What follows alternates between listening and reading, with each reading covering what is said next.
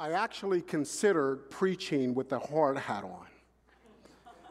But I didn't want to upstage Pastor Blaine, who's my colleague, and look better in the hat than he did.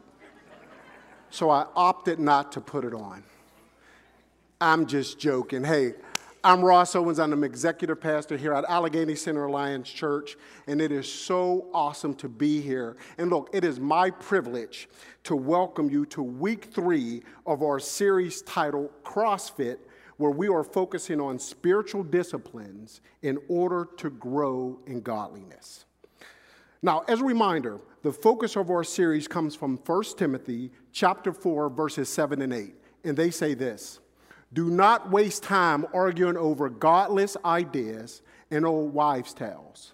Instead, train yourself to be godly. Repeat after me train yourself.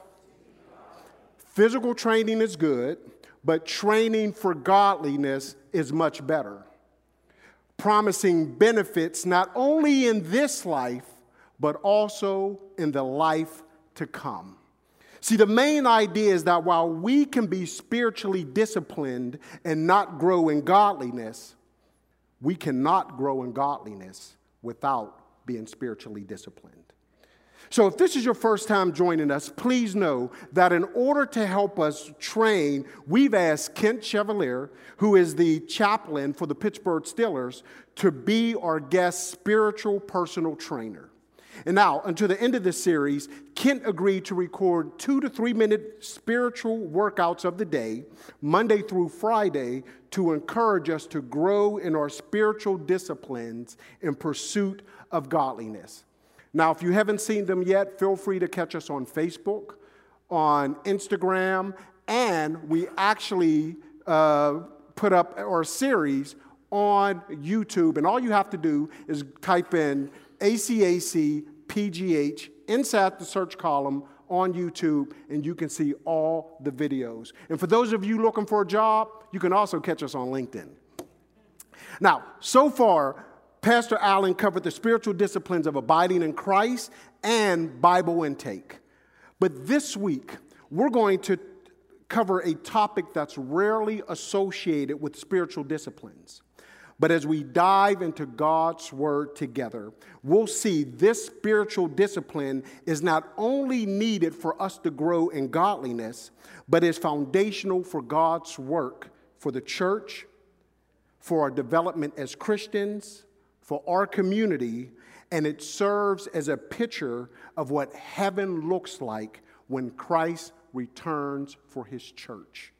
Therefore, I've entitled this week's teaching, growing in godliness through living in beloved community. Let's bow our heads and pray.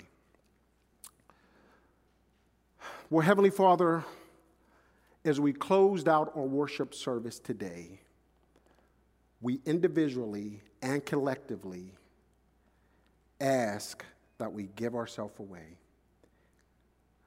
Lord, we ask that we surrender our lives to you.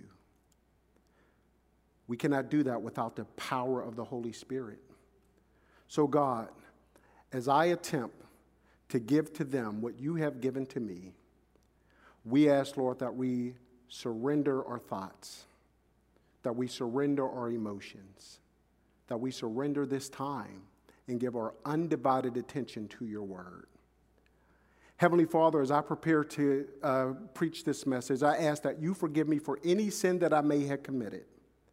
And God, I pray for all those who are listening that you will open their hearts and understanding to your word, that it will bring transformation into the lives of your people. So, Holy Spirit, fall fresh upon us. And I pray all these things in Jesus' name. Amen. In 1913, the American philosopher and theologian Josiah Royce wrote, My life means nothing, either theoretically or practically unless I am a member of community. Now, besides the communities we live in, Royce understood that there is also a God ordained, beloved community made up of those dedicated fully to the cause of loyalty, truth, and reality. Although Joyce, although Josiah Royce coined the term beloved community, it was Dr. Martin Luther King Jr. who popularized the term and gave the phrase a deeper meaning. See, Dr. King spoke of the beloved community as the end goal of nonviolent boycotts. Following the announcement of the favorable U.S. Supreme Court decision desegregating the seats on Montgomery's buses, Dr. King said this But the end is reconciliation, the end is redemption. The end is the creation of a beloved community. It is this type of spirit and this type of love that can transform opposers into friends. It is this type of understanding goodwill that can transform the deep gloom of the old age into the exuberant gladness of the new age. It is this love which will bring about miracles in the hearts of men. Now, according to the website that's dedicated to Dr. Martin Luther King Jr. Center for Nonviolence and Social Change, titled the King Center, the core value of the quest for Dr. King's beloved community is agape love. See, the Bible speaks of three, time, three kinds of love. The first is eros, which is sort of an aesthetic or romantic love. Next is philia, which is affection between two friends or brotherly love, and that's where we get the term Philadelphia from. But agape love defines God's immeasurable, incomparable love for mankind. It is this ongoing and outgoing, self sacrificing concern for lost and fallen people. See, God gives this love without condition to those who are undeserving. Agape love is active and it demonstrates love through action. So it's with this biblical understanding that underscored Dr. King's message. And then he went on to say this. He said, Agape does not begin by discriminating between worthy and unworthy people. It begins by loving others for their sake and makes no distinction between friend and enemy. It is directed toward both. Agape love is seeking to preserve and create community. See, what Dr. King wrote is right out of God's playbook.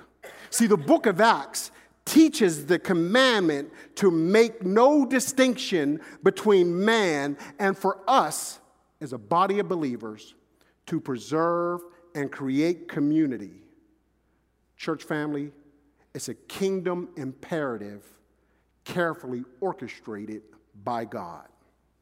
See, Acts chapter 11 defines how a small group of Jewish Christians in Judea, known as the circumcision party, responded to Gentiles receiving the gospel of Jesus Christ. One would think that this will be wonderful, this would be wonderful news. However, according to verses 1 and 2, they became upset. See, these Christians had a Jewish background and adopted the law of Moses as their rule of life. They didn't oppose Gentiles becoming Christians, but they demanded they become clean by first becoming Jewish through circumcision, following the Jewish celebration days, and observing strict dietary laws. If you notice, they were more focused with cultural assimilation than spiritual transformation. Now, since Peter was Jewish, they did not expect Peter to preach to, baptize, and especially eat with uncircumcised Gentiles. But he did. So when Peter travels back to Jerusalem, sharing this amazing, powerful, God inspired missionary trip, they met him with rejection because he joined the Gentile Christians in community.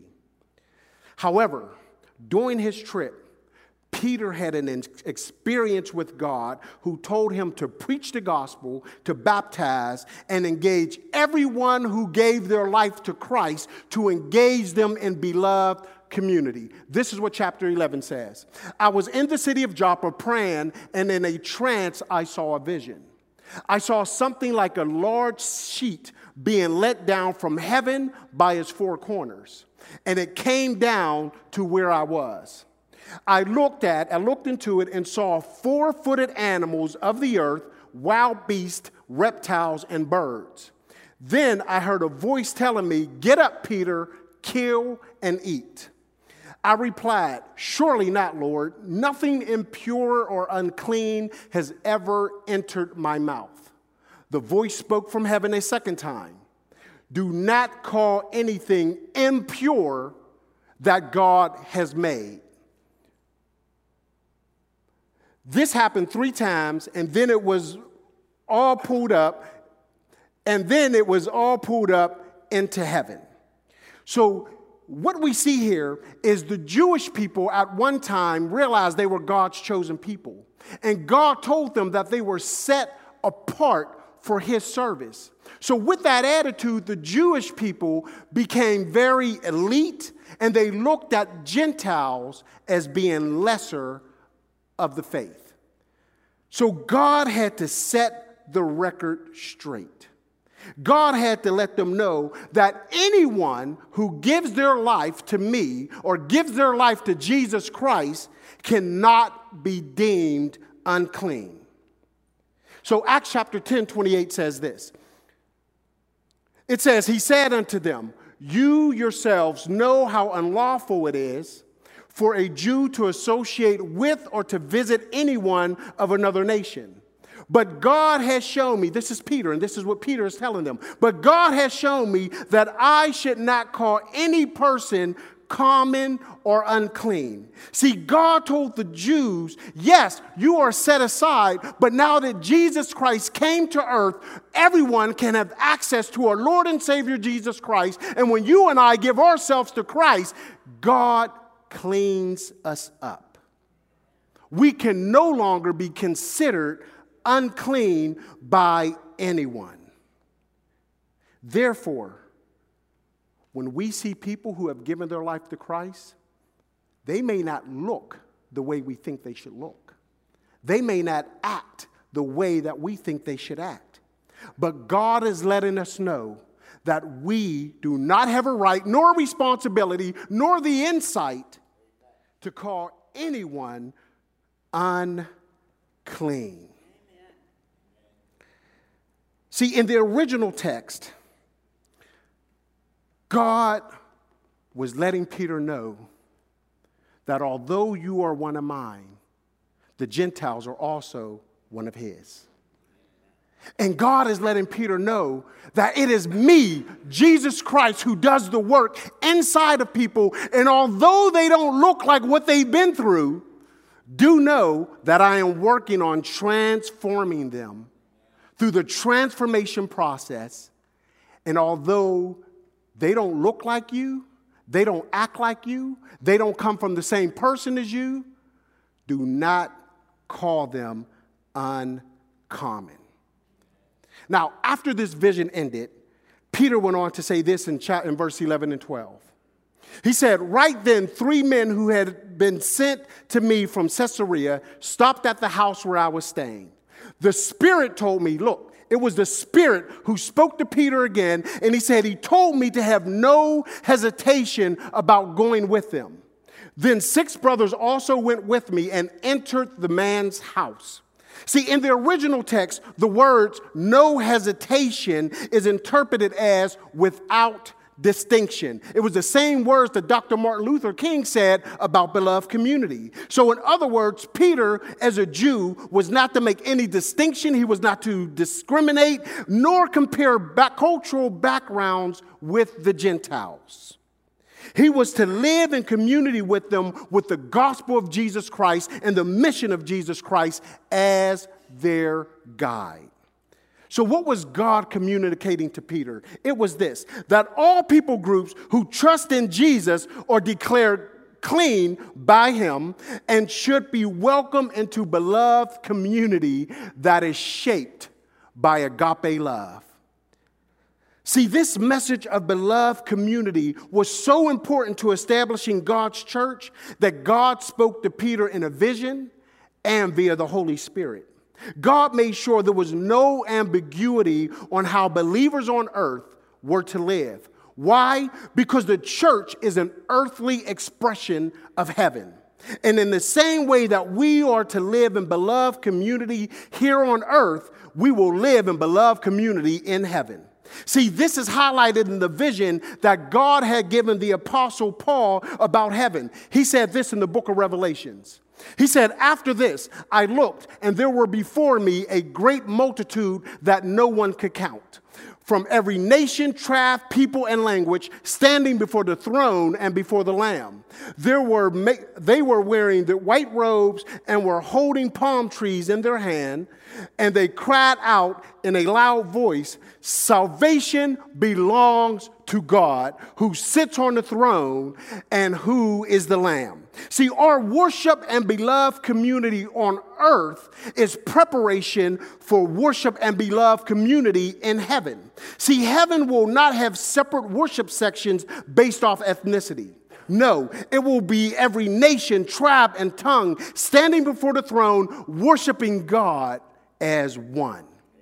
And if the church is to serve as preparation for heaven, then our worship and engagement in the church as community should aim to be like heaven. And we, as a body of believers, should be one. See, I believe this is why Peter's vision began and ended with a sheep, a sheep coming down from heaven and then going back up to heaven. It's because God was showing him, and he is showing us, that living in beloved community is woven into the fabric of eternity. So then the question is how does one define living in a beloved community as a spiritual discipline? Good question. I'm glad you asked. The spiritual discipline of a beloved community is intentionality, Uh, intentionally creating, creating space, intentionally creating space to share our lives together with God and one another with agape love as the foundation. See, the reason it's a discipline is because we must work to make it happen. And it has to be intentional. See, when we do, God will use living in a beloved community to strengthen our faith, to teach you about His heart for the lost and to have compassion for those who are hurting. You will see His word come alive as you practice living in a vulnerable community with one another. You will see God knit His believers together in their faith and their love for Him. You will see unlikely friendships grow deep roots as your friendship, as your fellowship leads you to love people and community deeply. But again, it has to be intentional. And this is why the book, the writer of Hebrews said this. He said, And let us consider how we may spur one another toward love and good deeds. Now keep the slide right here. See, notice the first four words here. Let us consider. What the Bible is saying here is that the words that comes next has to be concentrated attention or intentionality. So if that's the case, we now have to look at what comes next after these four words. So um, let us consider how we may spur. This word spur means to incite.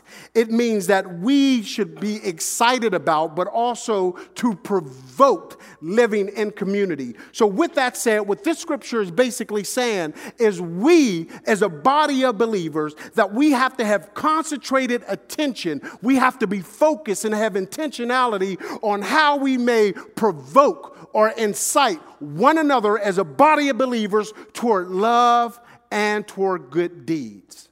We have to be intentional about it. This just will not happen by us sitting in church. The scripture is letting us that we letting us know that we have to seek the Holy Spirit on how we could come together as a body of believers. And my job is to provoke you. My job is to incite you or incite you, and your job is to provoke and incite me on loving one another in beloved community so that we can serve our King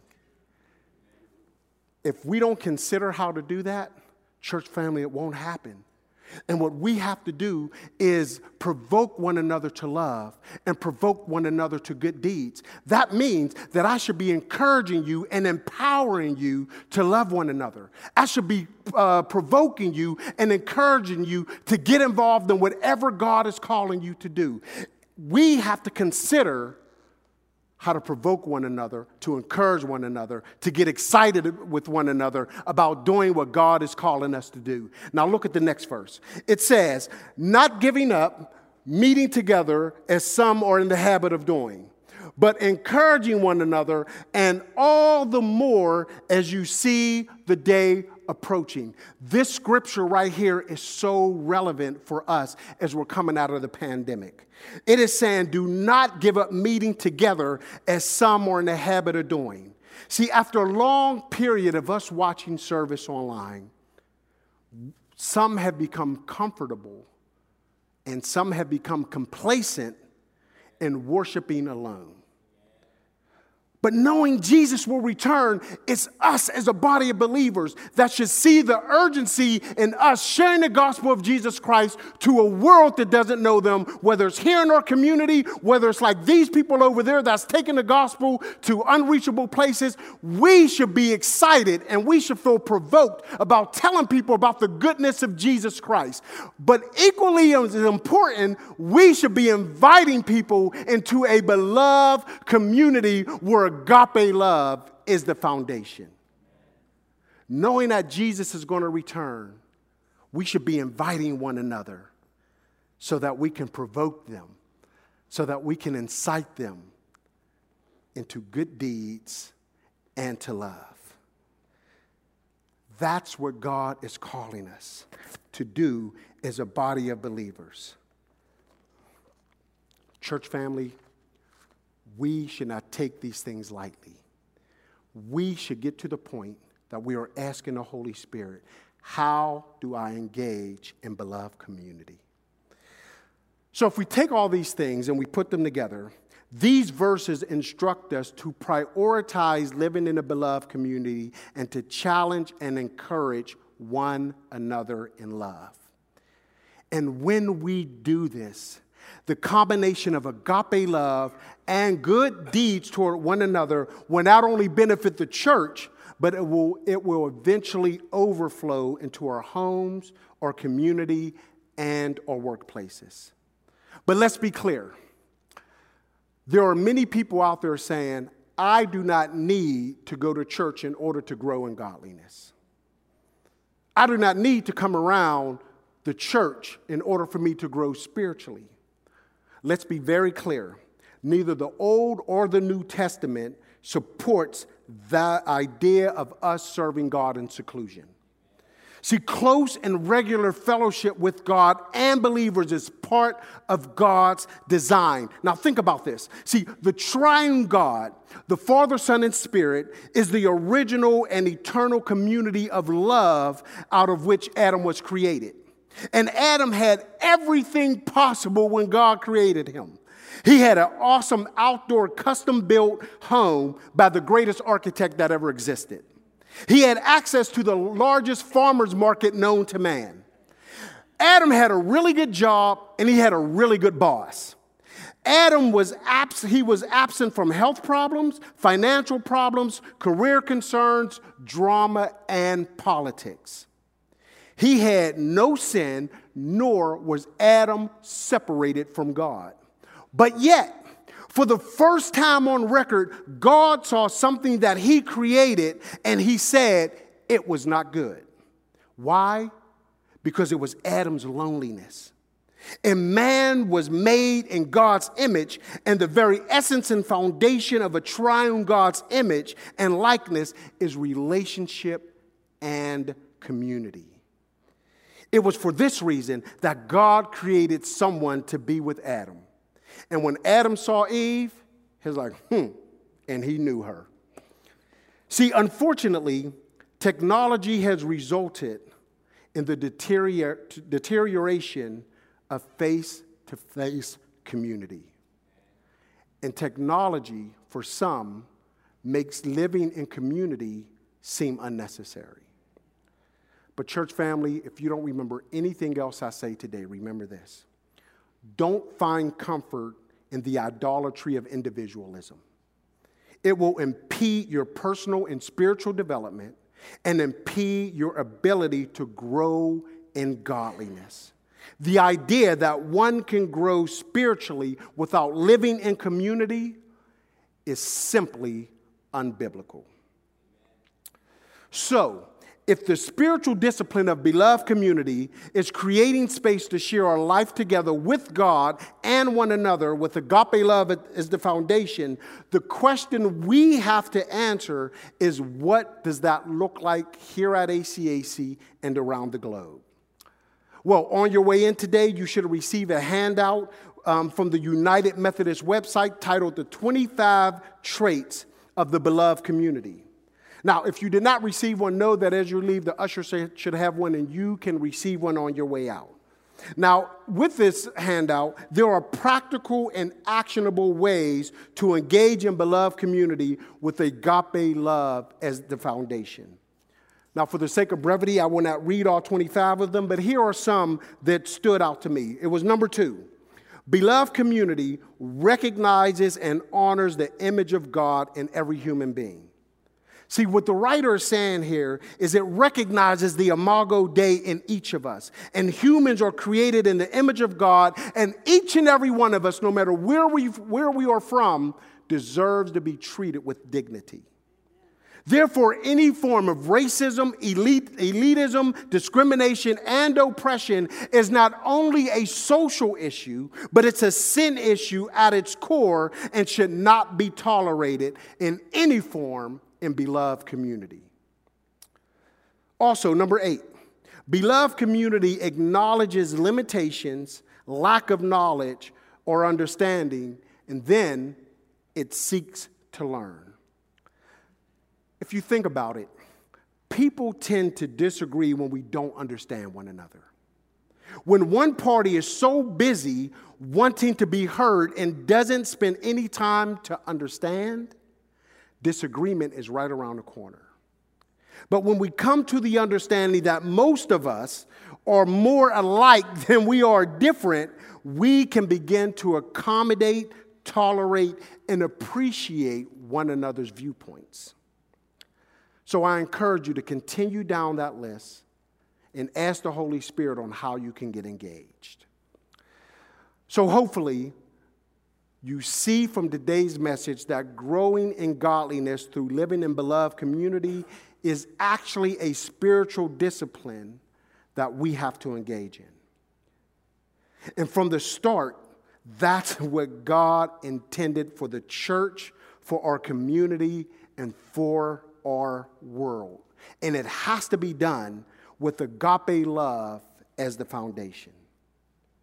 See, when we do this, when we live in beloved community, it confronts the person who's discouraged, it comforts the person who's discouraged, strengthens the person who's weak, encourages the person who has no hope. It comes along the side the person who's alone, and it guides the person who's lost their way. But all these things begin when we show up on the weekend, when we get into growth groups, or when we get into small groups during the week, and it continues when we interact with each other after service in Simpson Hall, in the lobby, and outside. And it happens when we pick up the phone and call one another during the week and speak to people about what God is doing in their life. God is calling us into beloved community, and it takes intentionality and it takes discipline. So, as I close, in lieu of an altar call, I'm going to do a beloved community call. And I want to encourage each and every one of us to commit to ask the Holy Spirit if you've succumbed to the idolatry of individualism. And if you have, if you think you can grow in godliness on your own and you don't need people and you don't need the church, I want to encourage you to ask God to forgive you. Now, to be clear, if you decided not to come back to church because of your views on the pandemic, that's okay. That's different than thinking you can do this on your own. You stay put until you feel the Lord is leading you back. However, if you have that stinking thinking that you don't need us and we don't need you, ask God to forgive you. And also commit to ask the Holy Spirit on how you can be involved. Ask God how you can personally, with your family, with your friends, how can you be involved in beloved community? And finally, commit to joining a growth group or commit to creating your own growth group. Get a bunch of people to read a book, to watch the movie The Chosen. Commit to joining a Bible study or, or starting a Bible study and asking one of our pastors to lead that. Commit to getting involved. Church family, the bottom line is this seek the Holy Spirit, commit to being obedient, and commit to being intentional to create space to share your life together with God and with others with agape love as the foundation. And as we live in beloved community, we as the body of Christ, we will impact the world. Let us pray. Well, Heavenly Father, we do thank you for informing us that beloved community is a spiritual discipline. It's something that we have to be intentional about doing. Heavenly Father, I'm guilty of binging Netflix, of not going, uh, not participating in church activities, and finding comfort, comfort in being alone. But Heavenly Father, I ask that you forgive that stinking thinking and help me to be attracted to other believers. Help me to be attracted into sharing God's love with others. God, give me that sense of urgency knowing that Jesus will return to share the gospel with people and invite them into beloved community.